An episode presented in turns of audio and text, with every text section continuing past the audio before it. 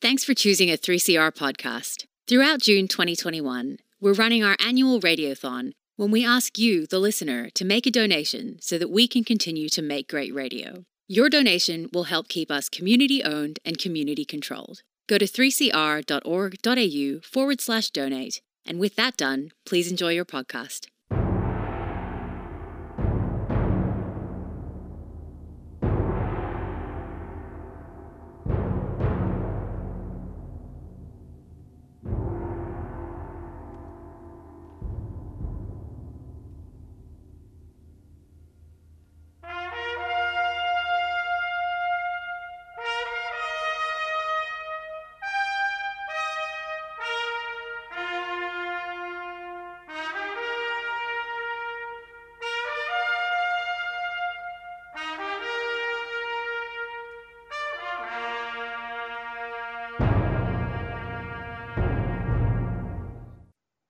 Good afternoon, listeners. This is the Dogs Program. We're here every Saturday at 12 noon to defend and to promote public education. That's education which almost um, two thirds, in fact, two thirds of Australian children uh, enjoy. The other one third, uh, perhaps we could say they enjoy, but we think that perhaps they suffer elitist education where they're separated out from the rest of the society and um, given some very funny ideas about how important they are. We'll talk about that a bit later in this program.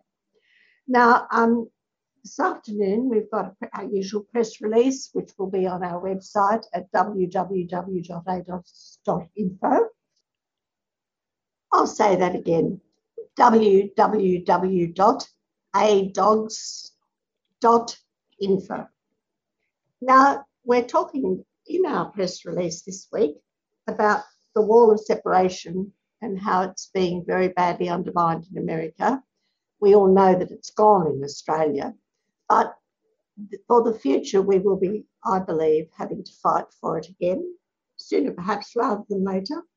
And as well as that, there's some very interesting things been happening in the press and uh, in the world of the private schools.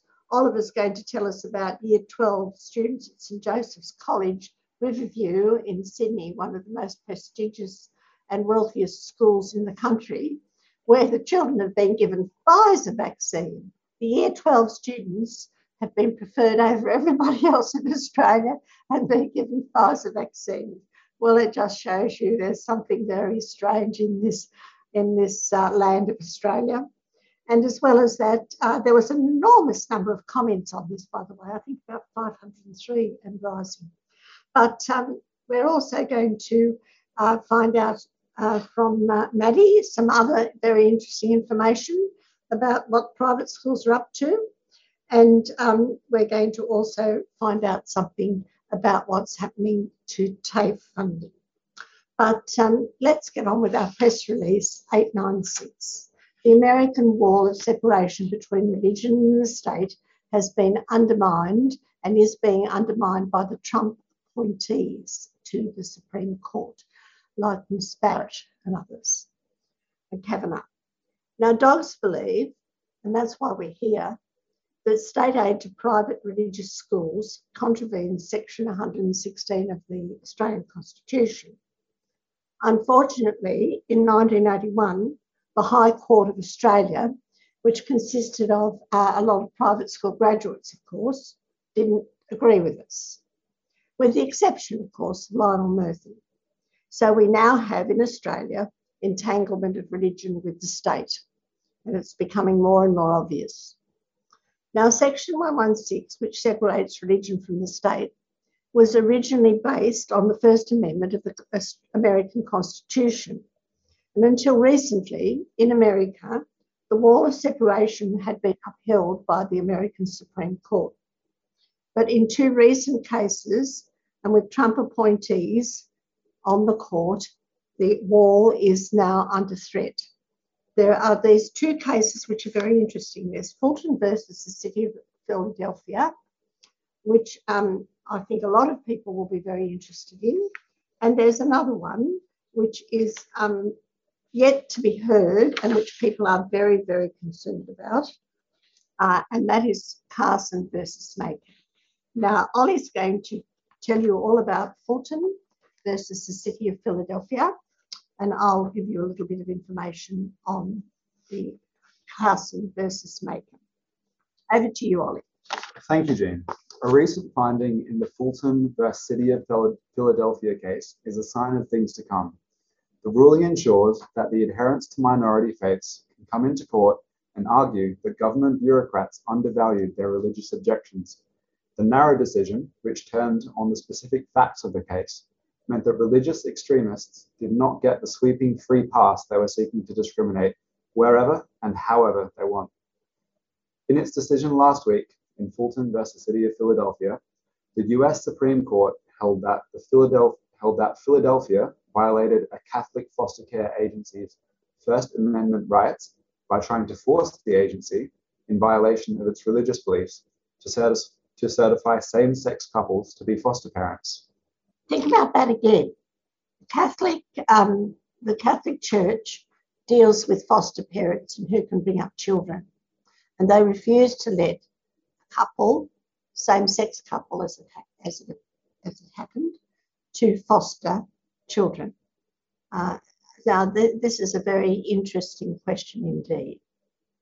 And it turns on whether or not the Catholic Church, because they don't believe in uh, same sex relationships of any sort, they uh, want to discriminate on, on religious grounds against people who have particular sexual preferences. And actually, in our law and in American law, uh, this is not, not permitted. So, yes, keep going. Many religious liberty advocates had hoped the court in Fulton would overturn a 1990 case that has posed significant hurdles for religious Americans, especially religious minorities seeking accommodations. While the Fulton decision did not overturn that case, it did offer two promising developments for the protection of minority rights. In Fulton, Philadelphia demanded that Catholic social services certify and endorse same sex couples as foster parents if it wished to continue to participate in the foster care system, as it has for more than a century. CSS refused, saying that certifying same sex couples would violate the agency's sincerely held religious beliefs that marriage is a bond between one man and one woman. In response, Philadelphia stopped sending foster care placement requests to CSS, prompting the lawsuit. In its lawsuit, CSS argued that Philadelphia's actions violated the religious freedom protections under the First Amendment. Specifically, CSS asked the court to revisit the standard created in the 1990 case, Employment Division v. Smith, and either overrule it or strictly limited it. In Smith, the court ruled against two members of the Native American Church, Alfred Smith and Galen Black, who ingested peyote during their religious rituals. Peyote was an illegal substance under Oregon law. Smith and Black were fired from their positions as counselors at a drug rehabilitation center and were barred from receiving unemployment benefits because of their workplace misconduct. Previous ruling raised civil liberty concerns. The court said that the First Amendment's religious freedom protections did not immunize Smith and Black from the consequences of criminal law. So long as a law is applied to everyone, or is, in the court's words, neutral and generally applicable, it is permitted. The Smith decision prompted outcry from civil liberties groups and religious advocates because the broad discretion it gave the government meant that few religious claimants would win, especially minority religious groups that have little political or social capital. Many religious liberty advocates had hoped the court in Fulton would overturn Smith particularly because the court had indicated its potential, potential willingness to do so. Well, the court didn't overturn it completely, but it certainly undermined it. Um, but it um, restricted it to the facts of the particular case um, in uh, Philadelphia. But um, one would have to say that perhaps it was a win. Now, the other case, which is coming up, Carson versus Makin, from our point of view, is even more dangerous. The US Supreme Court has announced just this week on July the 2nd that it was going to hear the Carson versus Makin in its next sitting term. It's a case which could significantly impact religious freedom and church state separation.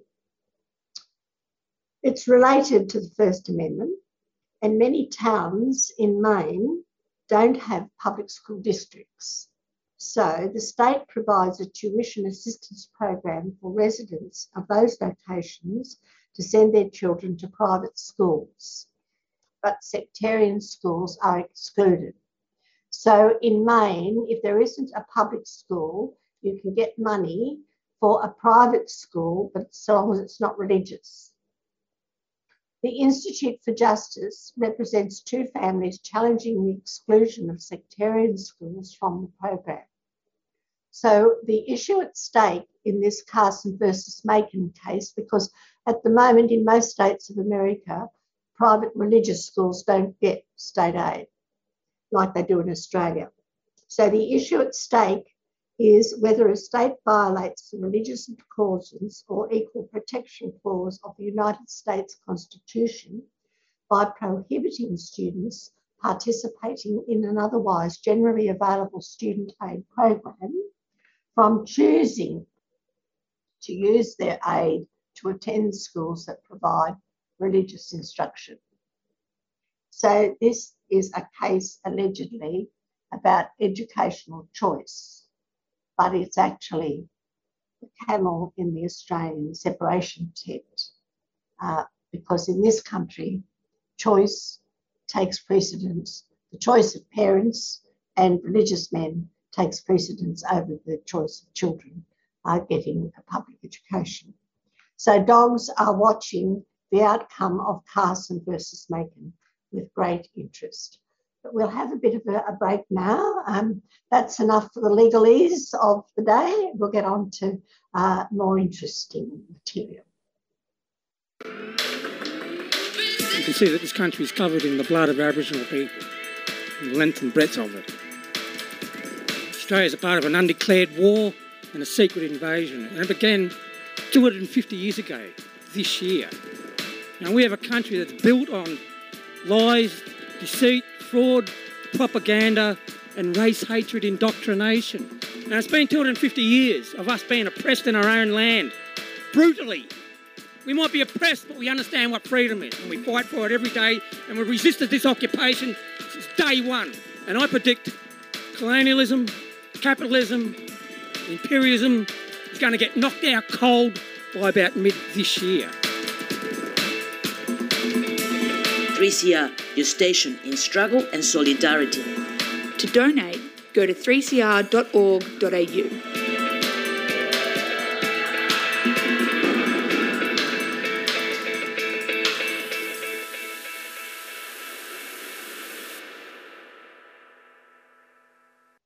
well, you're listening to the Dogs program, and we're here to bring you the latest news and to defend and promote public education. And in the process, of course, we oppose the giving of any taxpayer money to private religious schools. Uh, but um, in, uh, in recent weeks, there's been an awful lot of very interesting material just about just how far the wealthy private schools in Australia are prepared to go. And uh, up there in Sydney, at Riverview on the on the most beautiful Lane Cove River, beautiful, beautiful place, uh, in in a, a Jesuit college, uh, one of the wealthiest schools of Australia. They have really pulled off something very special. All all of the Year 12 boarding students have, been given not even AstraZeneca, but Pfizer. And Oliver's going to tell you all about it. Thank you, Jean. Jordan Baker and Natassia Chrysanthos write, New South Wales Health allowed about 160 Year 12 students at St Joseph's College at Hunters Hill to be inoculated against COVID 19 with the Pfizer vaccine, even though the program has only officially been rolled out to people aged 40 and above. Multiple sources familiar with the situation told the Herald that HSC students at the high fee independent school were bused to a vaccine centre at the end of last term for their first shot and are due to have their second shot when school resumes. In response to a query, query from the Herald, the college's principal, Ross Tarlinton, said the school approached the Sydney Local Health District in May to inquire about the possibility of vaccinations for students, given many were boarders from remote, regional, and Indigenous communities. About 160 Year 12 boys at St Joseph's College have been given Pfizer shots. The approval and administration of the vaccine was endorsed and managed by the New South Wales Health through the Sydney Local Health District, the statement from Mr. Tarlinton said. The college proceeded to make arrangements for the administration of the approved vaccine at a centre determined by New South Wales Health. Acknowledging that the college does not determine vaccination priority, it welcomed the opportunity to offer the vaccine for students, given the approvals provided and for the reasons listed above. The college will continue to encourage and support members of its community to receive the appropriate vaccine as the opportunity arises. St Joseph's College takes advice from New South Wales Health and follows public health orders regarding the COVID 19 pandemic. The safety of our school and local community remains a key priority in all college decision making. About 150 of the school's 200 Year 12 students are boarders. In a statement, New South Wales Health said it gave the jabs in error. interesting error. Very interesting error. Very. Sydney Local Health District was approached by St Joseph's College in Hunters Hill in relation to the vaccination of Aboriginal students at the boarding school. The statement said, it was agreed that the Aboriginal students would be vaccinated through the state health system at Royal Prince Alfred Hospital's vaccination hub. Through an error, the wider group of boarders in Year 12, a total of 163 students, were also vaccinated. Only people aged between 40 and 60 are official, officially eligible to receive the Pfizer shot in New South Wales, as well as priority groups of other ages, such as people working in health or quarantine frontlines, those with disabilities and household contacts, and Indigenous people aged over 16. 4% of St Joseph students are Indigenous. 4%. So the Aboriginal children, the, the, the bit, little bit of charity that um, this uh, wealthy school offers were then used to get the Pfizer vaccine, the best vaccine, the most, um, uh, the vaccine that everybody wants for all the other children. They might come from remote areas, but you can bet your bottom dollar they come from very wealthy families in remote areas. Waiting times vary between vaccination centres. There is high demand, with some people waiting weeks for their shot. The vast majority of the state's 100,000 odd teachers in the public and private school systems have not yet been vaccinated, and pressure is mounting from the New South Wales Teachers Federation and the Independent Education Union to put teachers on the priority list amid concerns the Delta variant is more contagious among children.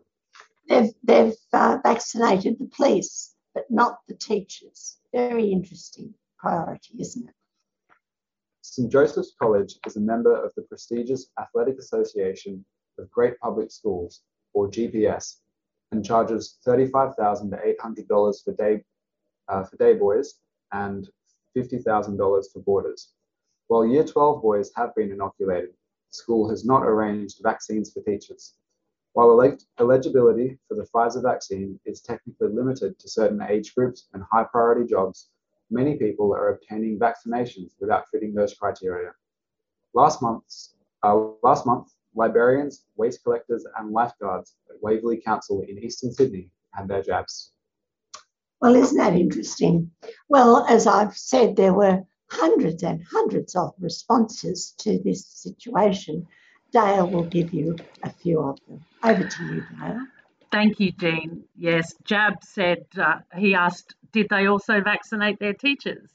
And Mod says, I reckon there's a few million people looking for accidental vaccination right about now. Geez. Uh, Maramana says, according to the ABC this evening, the local area health service have now apologised and said the boys received the vaccine in error. And then Jack says, Good on you. Good on you, Joeys. Well done, especially for those Indigenous students all 4% of them. And then Jbro says, lots of people need it a lot more. And Orange Fly said, the first jab was given in May when there was a poor take up of vaccination. Now there's been a breakout, it's, oh, what about me? And then Joe says, there are more than 240,000 Indigenous kids in school. In schools. Have they been vaccinated? New South Wales Health has now admitted that only the Indigenous students were meant to receive the vaccine, but due to an administrative error, all 160 students were considered eligible. Well, wouldn't that be a nice administrative error, error to happen to a public school? But they don't seem to. It doesn't seem to work that way, does it, Jean? No, no. Well, uh, that's um, that's it for the moment, and we'll have a bit of a break, and then we'll come back. Maddie's got a fascinating article about the old school tie to read you. 3CR Radiothon. Show your support during June 2021. As much as we are lied to that what is happening in Palestine is complicated, there is nothing complicated about it. Israel maintains a regime of apartheid, ethnic cleansing, and occupation. None of these concepts are new. They have all existed in some form throughout history. This nation is founded on settler colonialism. Drawing parallels between our struggles doesn't only shed light on the commonality of different social justice issues, but it also shows us that as Palestinians, our freedom and liberation is so inherently intertwined with the freedom and liberation of so many others around the world. 3CR Radiothon, community powered radio. To donate, call 03 9419 8377 or donate online at 3cr.org.au.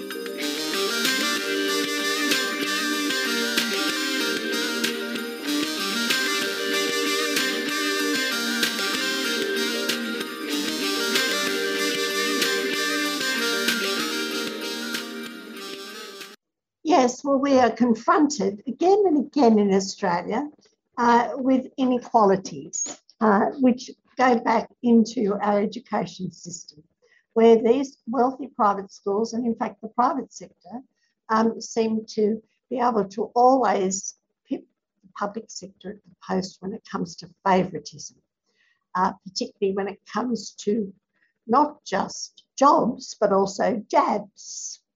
But there was a fascinating article uh, written in the Age of this week uh, about, in fact, the class society in Australia and how the private schools fit in to what is which, what is actually becoming a society which is very like the old British aristocratic system.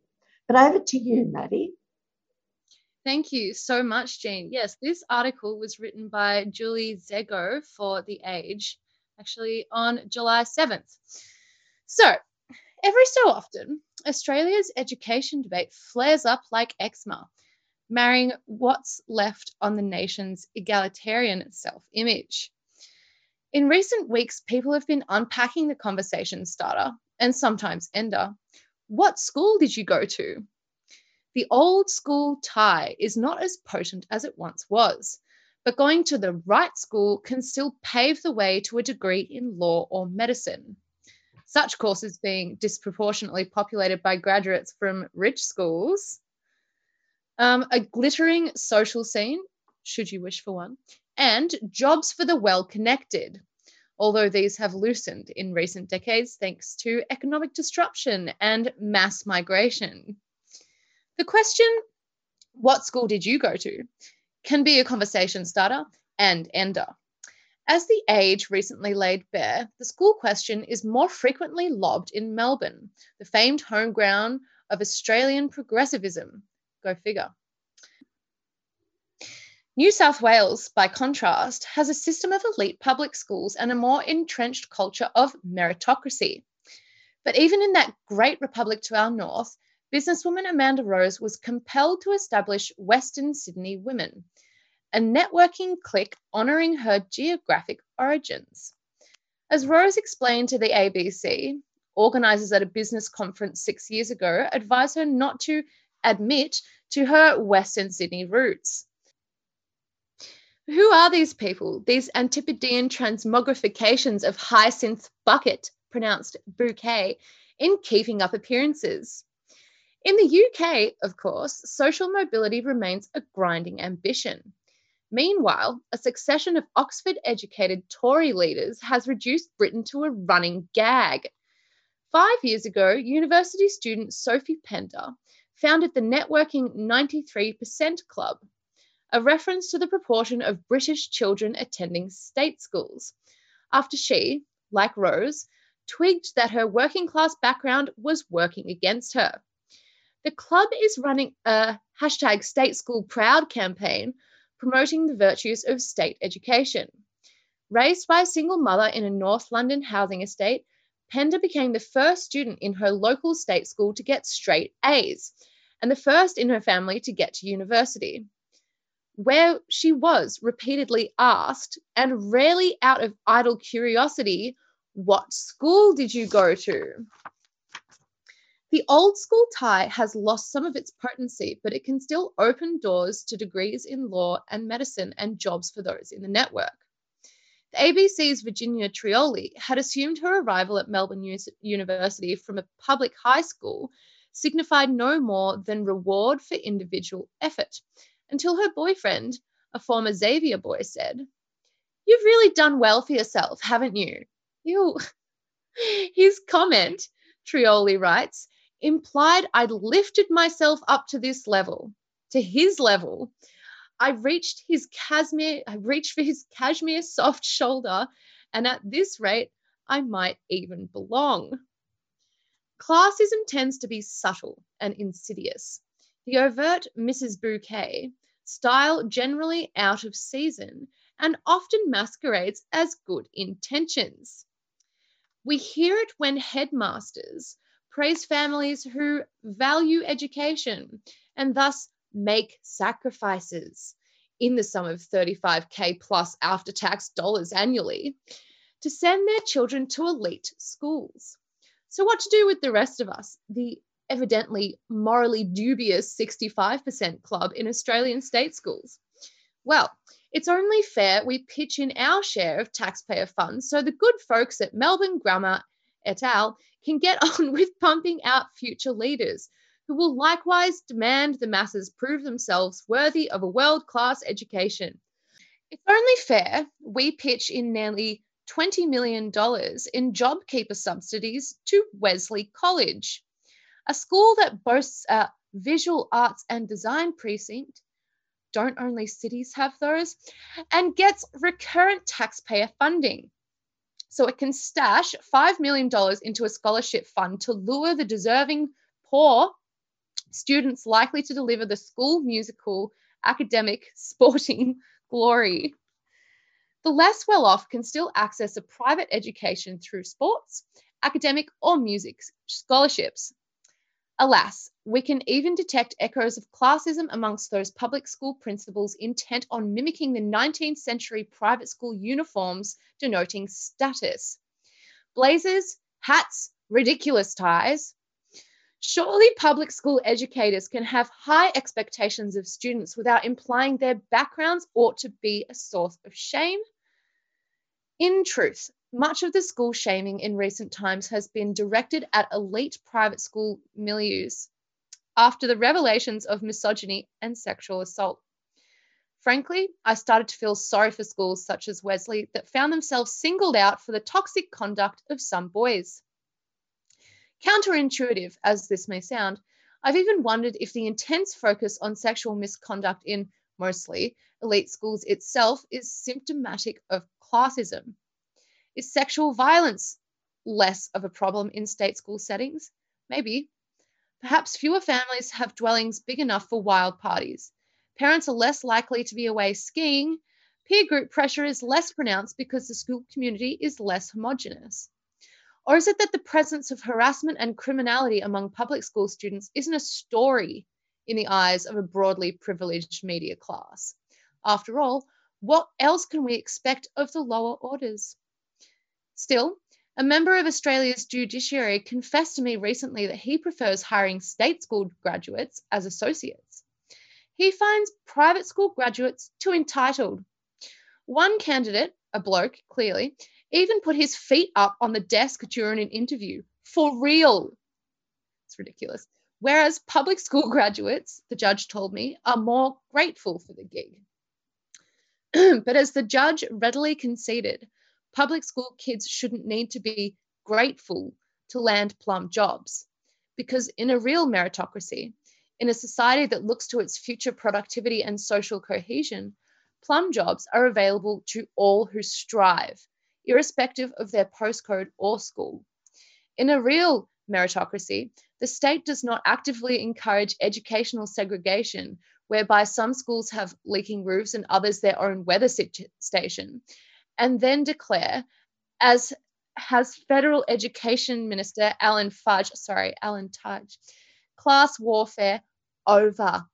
In a real meritocracy, no class of people can unself consciously assume they own the future. And there's been many comments uh, associated with this article. Uh, Pombo says, Thank you, Julie. I can think of few things more upsetting about Australian society than the gross inequality we tolerate in educational opportunities and outcomes.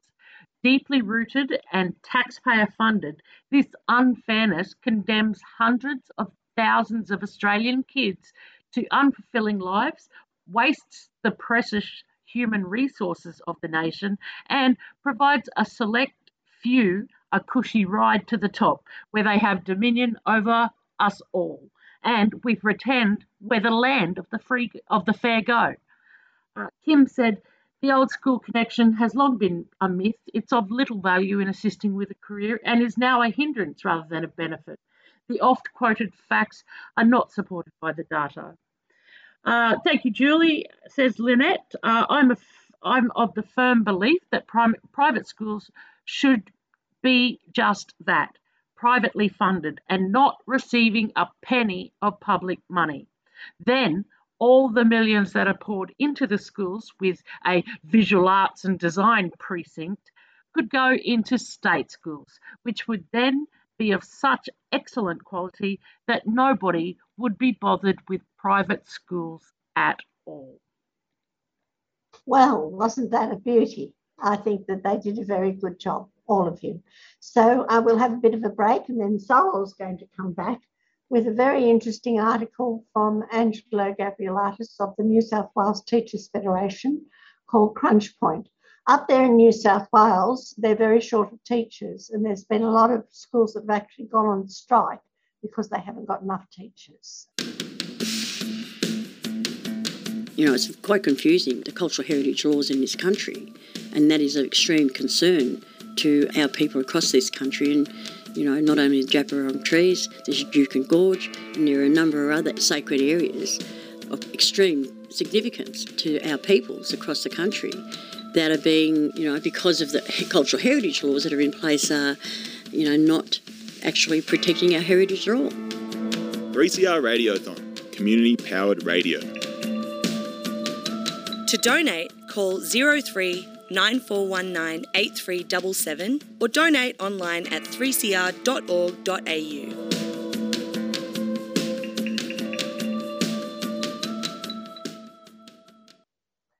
Well, you're listening to the Dogs program, and we're here to promote and to defend public education. And that means public education teachers. We find it extraordinary that in these COVIDness times, that teachers are not being given priority for vaccination in the same way that other uh, frontline workers are doing or have been given.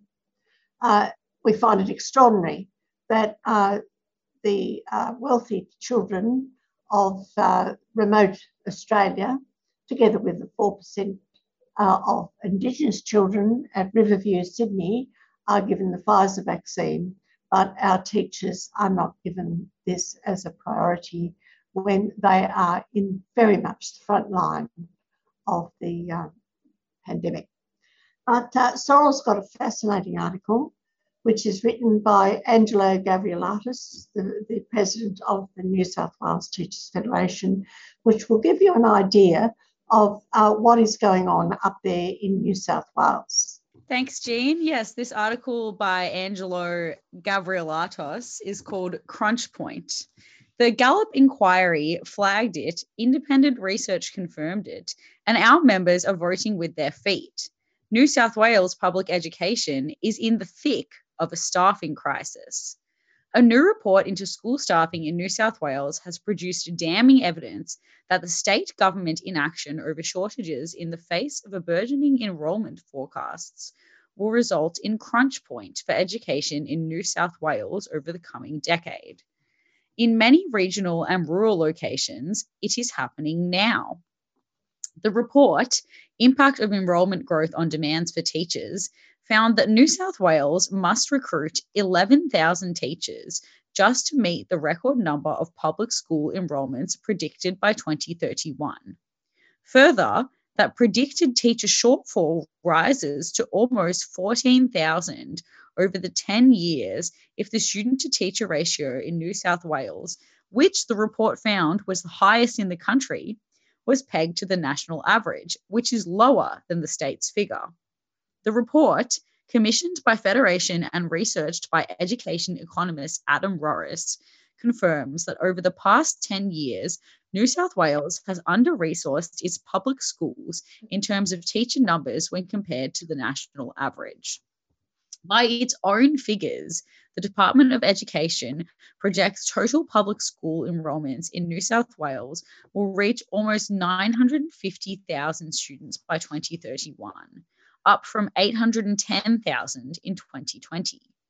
The year long Gallop inquiry into the value of the teaching profession heard first hand evidence about the difficulties staffing schools in rural and remote public schools. The inquiry found that unless there is a policy reset, a reset that better values the work of teachers and principals, we will not be able to attract and retain teachers in the numbers required. The Gallop report also found that our teachers and principals require a lot more time and support to do the job that's expected of them, and that a competitive professional salary is vital to attract and retain teachers. The Rorris report, received in April, has now put the numbers to the staffing shortages we are expected we are to expect in the future, and clearly shows the neglect of the New South Wales public system that has persisted and will continue to persist during the coalition government's time in office but it has been the actions of teachers on the ground since the beginning of the 2021 school year that has driven home the message that it is not right in the New South Wales public school system. The list of schools whose members have voted to walk off the job, an action that teachers do not take lightly, is compelling. They are variously expressing concerns over staff shortages in their area that mean teachers are denied entitlements and or are often working outside of their subject areas. Over the past 3 months, teachers have walked off the job. Teachers have walked off the job including at Gol Gol, Wentworth, Buronga, Darling Point and Forster Public Schools, Bulahdelah and Merriwa Central Schools, Walgett Community College, Koonmiyala, Gilgandra, Chatham, Kandos, and Concord High Schools. To further underline the education crisis in New South Wales, an Auditor General's report into school infrastructure raised serious concerns about the lack of planning being undertaken by the New South Wales government for the provision of public education. The Auditor General re- revealed that School Infrastructure New South Wales advised the New South Wales government in early 2020 that the current funded infrastructure program would not meet forecast classroom requirements for 2023 and beyond. The report further confirms a projected enrolment growth of 180,000 additional students expected to enter the public education system by 2039. The Gallop inquiry made it clear the New South Wales government won't fix the shortages or be able to recruit and retain the teachers required without a significant increase in salaries and an improvement in working conditions. As Dr. Geoff Gallop's report recommended, it is time for a reset, not only in the value of the teaching profession, but in the value governments place on public education and the nation's future. Oh, thank you very much. So they're pretty um, they're pretty bolshy up there in New South Wales. Other the New South Wales teachers don't sit down and take it. Uh, I know because I used to be one years ago. And the New South Wales Federation have always been uh, great supporters of public education. So I thank you very much, Sol. Uh, we'll have a bit of a break and we'll come back because uh, we'd like to talk a little bit. Maddie and Sorrel would like to talk a little bit about the equity on the federal government's training agenda.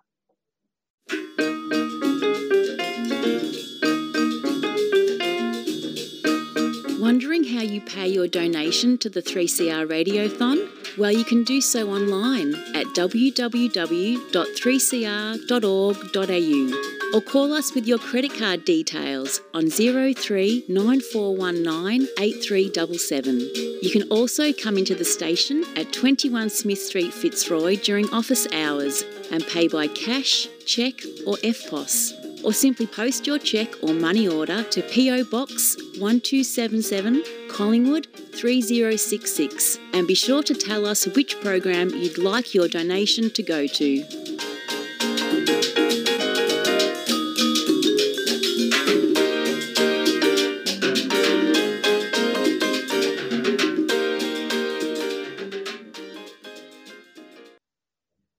Listening to the Dogs program. I hope you're still with us because now you're going to have um, Maddie and Sorrel asking the question Is equity on the federal government's training agenda? Over to you, Maddie and Sorrel.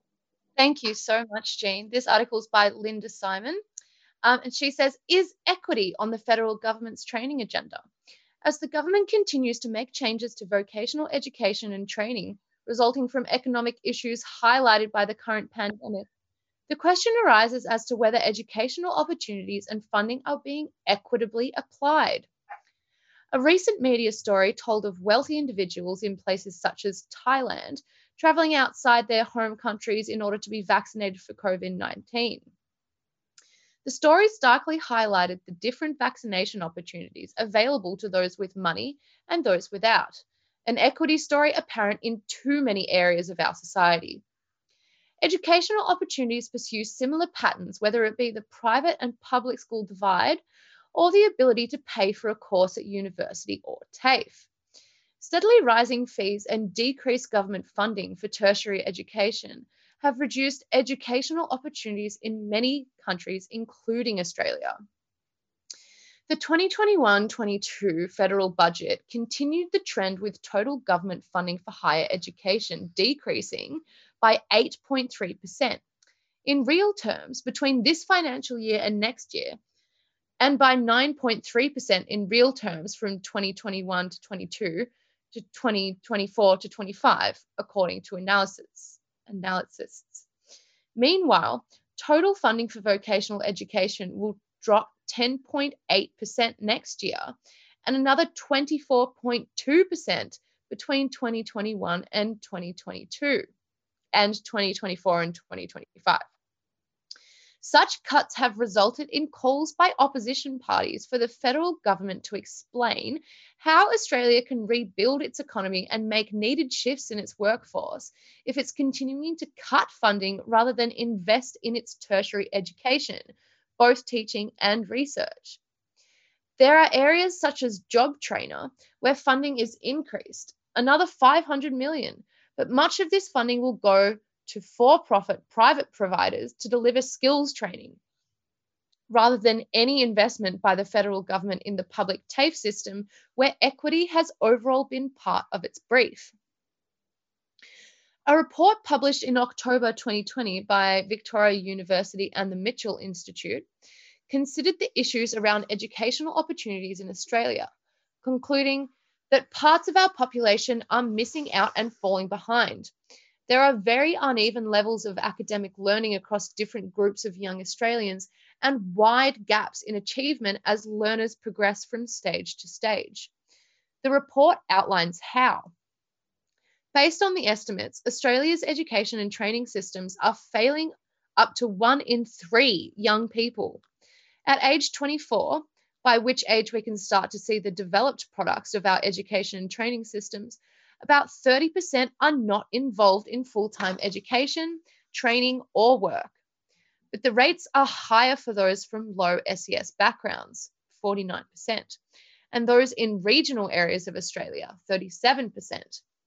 The recent infographic from NCVER, Student Equity in VET, participation, achievement, and outcomes add more to this story, highlighting the number of students from the identified equity groups and how they are faring in vocational education and training. The publication covers people with disabilities, Indigenous people, those from low socioeconomic circumstances, those who speak a language other than English at home, those living in remote and very remote areas, and those unemployed or not in the labour force. Comparatively high numbers of these students continue to study at TAFE, necessitating funded support services, and many were impacted in terms of employment resulting from COVID 19 stand downs. Women in Adult and Vocational Education, WAVE, partnered with um, AVETRA, AVETRA, in coordinating a day of the recent AVETRA conference on equity and diversity. This included a keynote address from the Emeritus Professor Anne Jones, Victoria University, and a panel discussion around the issue. What role can adult and vocational education and training play in addressing equity and diversity? Here is what Anne had to say in a follow up interview. Sorrel, would you like to tell us what Anne had to say in the follow up interview? Yeah, I would love to. So, Anne went on to say, I think the VET sector has unique opportunities and responsibilities to address inequality. We know that individuals from low SES and other disadvantaged backgrounds are more likely to undertake, undertake vocational than higher education. At its best, VET provides transformative opportunities for such learners, access to decent jobs, and further learning. However, all too often, VET delivers less successful outcomes for low SES students, early school leavers, and women compared with more advantaged VET learners. It is critical that the VET sector transforms rather than reinforces disadvantage. This is particularly important given that when we look across the whole life cycle, many more Australians participate in VET than in any other forms of post secondary education. VET is uniquely positioned to increase equity.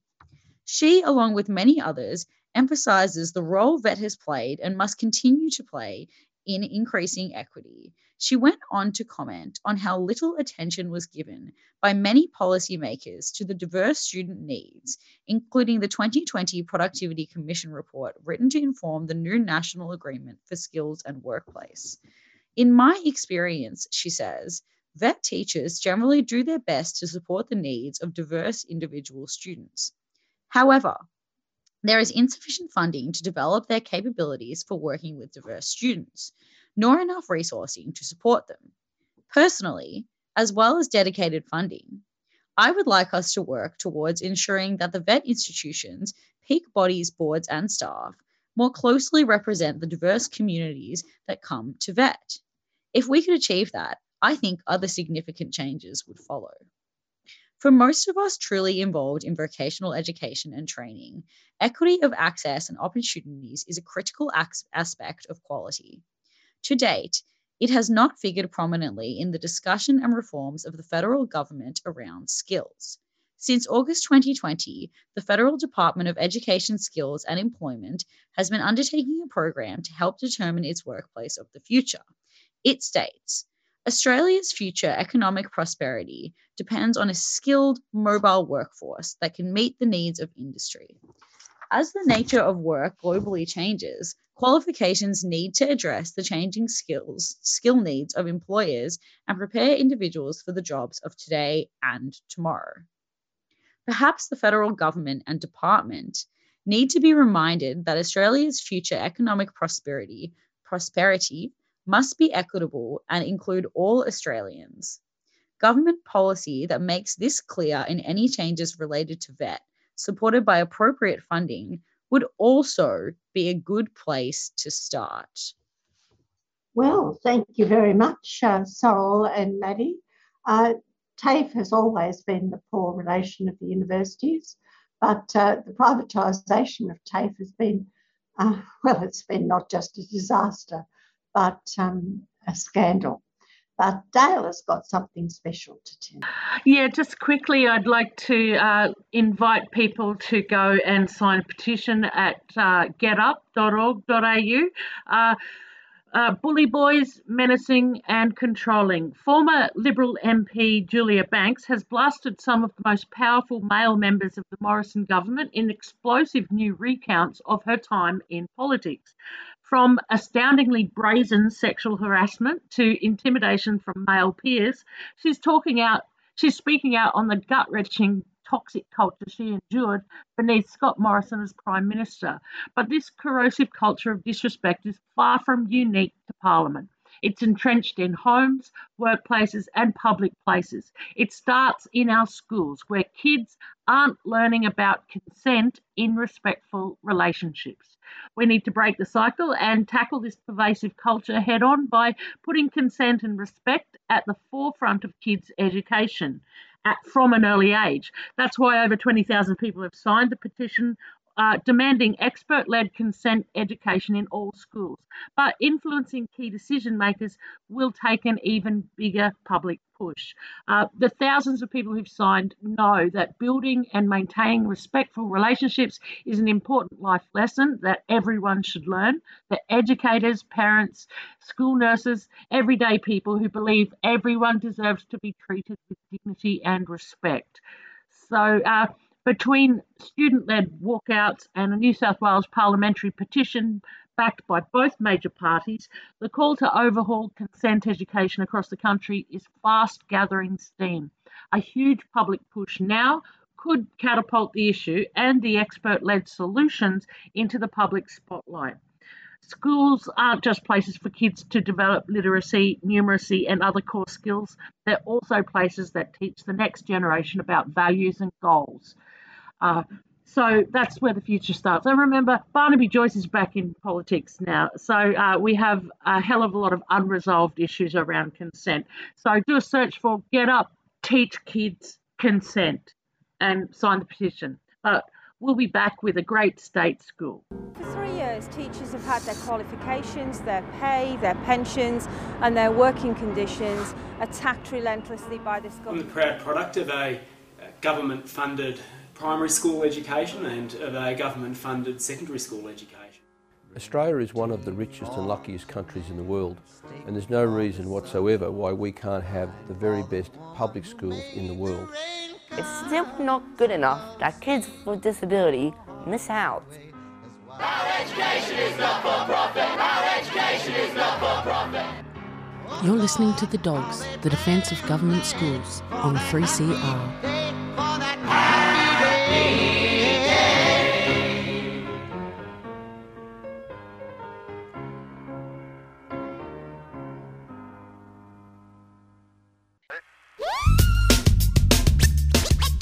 Every week on the Dogs program, we have a special segment to show a different state school is a great school. State schools are great schools. School of the week, state school. School of the school. week. Great state schools. State, State schools. schools School of the week. schools. School for the week here on the Dogs program.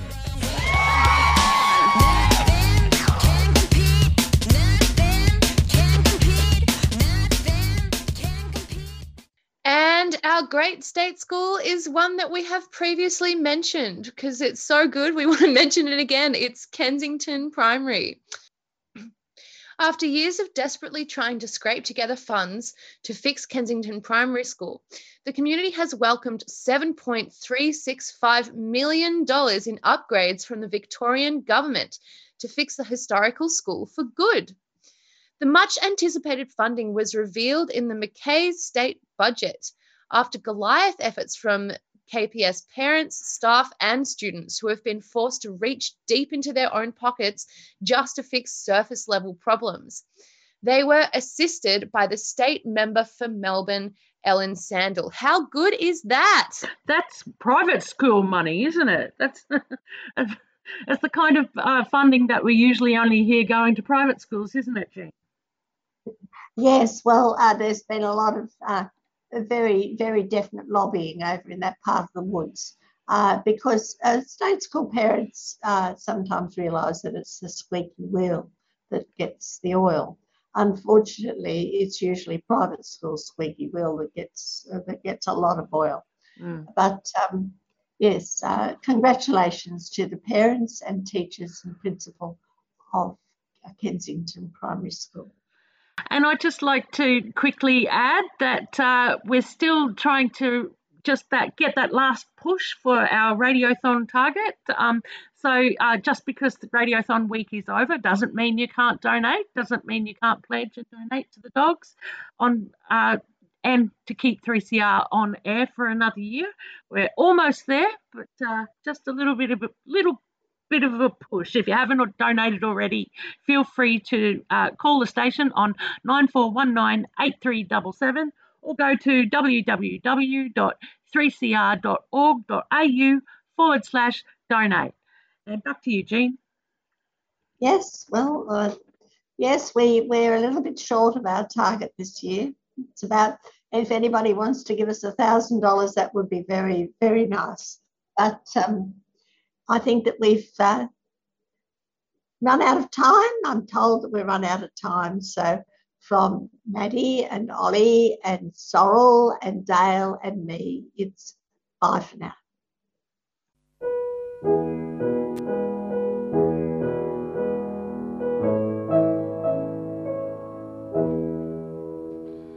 I dreamed I saw Joe Hill last night, alive as you and me. Says I, but Joe, you're ten years dead. I never died, says he. I never died, says he. In Salt Lake City, Joe says I am standing by my bed. They framed you on a murder charge, says Joe, but I ain't dead. Says Joe, but I ain't dead. The copper bosses killed you, Joe. They shot you, Joe, says I. Takes more than guns to kill a man, says Joe. I didn't die, says Joe. I didn't die. And standing there as big as life, and smiling with his eyes, says Joe, what they can never kill, went on to organize, went on to organize. From San Diego up to Maine, in every mine and mill, where workers strike and organize, it's there you'll find your hill. It's there you'll find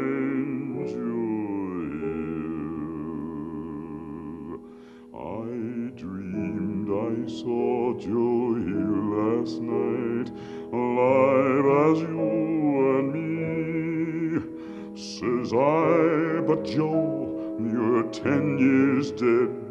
I never died, says he.